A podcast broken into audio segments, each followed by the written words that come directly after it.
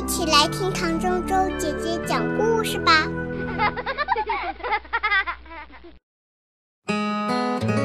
爱做梦的兔子，生活在南方可真好，一年四季都有青青的草吃。作为一只兔子，还有什么比这更满足的吗？可这是一只爱做梦的兔子，它喜爱异想天开，喜爱做别的兔子没有想过的事情。比如有一件事让它觉得有点不快乐，因为它从小到大从来没有见过雪花是什么模样。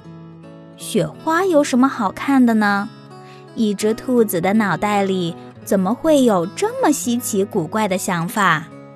兔爸爸和兔妈妈觉得自己的孩子肯定有点不对头。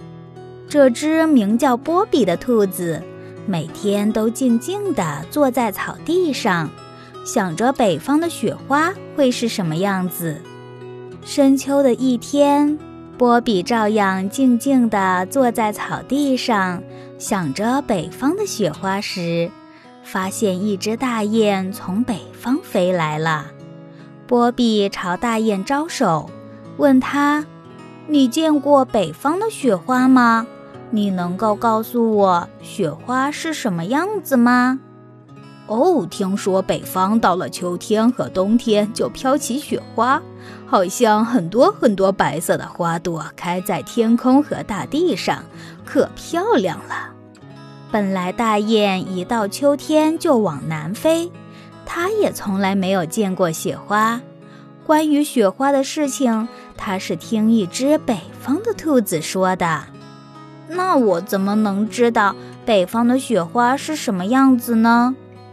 波比还是有些不甘心地问道。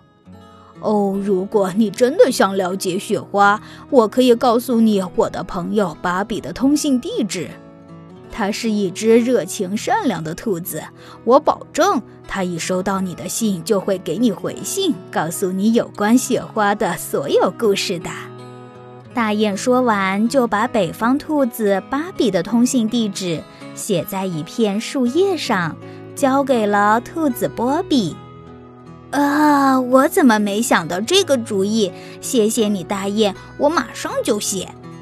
波比认真地准备了一张又大又绿的芭蕉树叶，在上面写道：“亲爱的芭比朋友，你好，我是一只南方的兔子，名叫波比。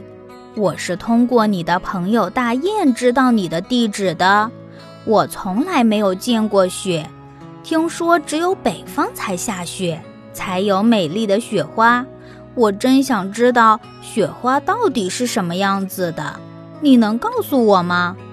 当然，欢迎你来南方做客，我会好好陪你游玩的。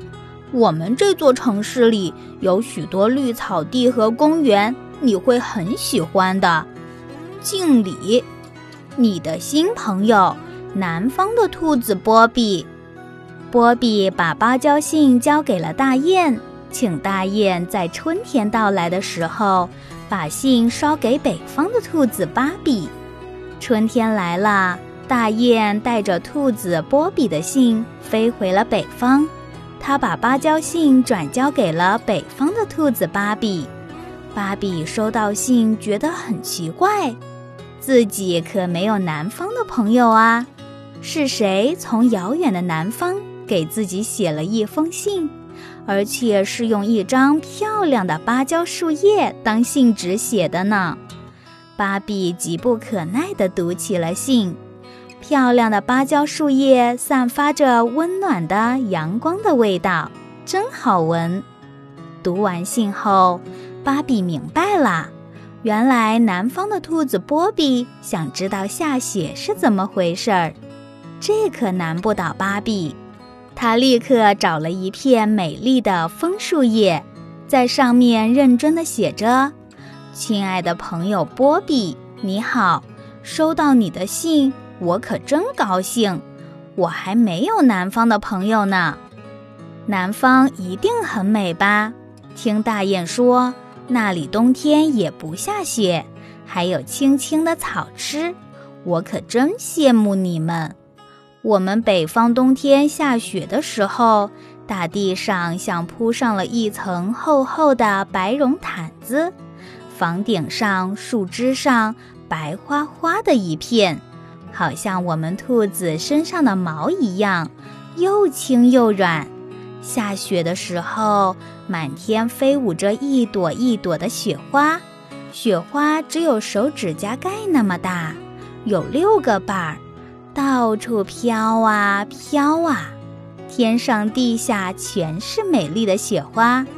等雪停的时候，我和朋友们一起出门去，一脚踩在雪地上就留下一个小脚印。我还和朋友们一起滚雪球、堆雪人、打雪仗，可有趣了。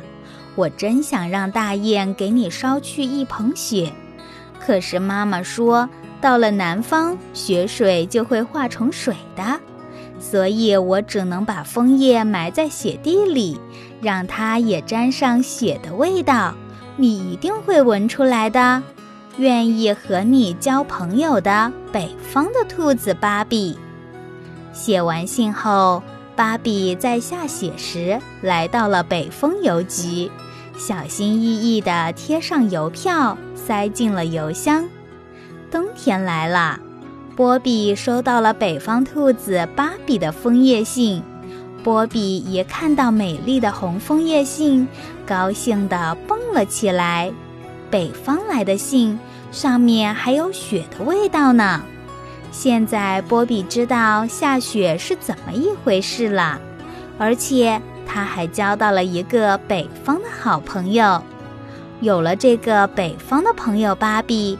兔子波比可不再是一只南方的兔子啦，它还知道许多北方的事情。看来，做一只爱梦想的兔子也没有什么不好，而且交朋友也不是那么难。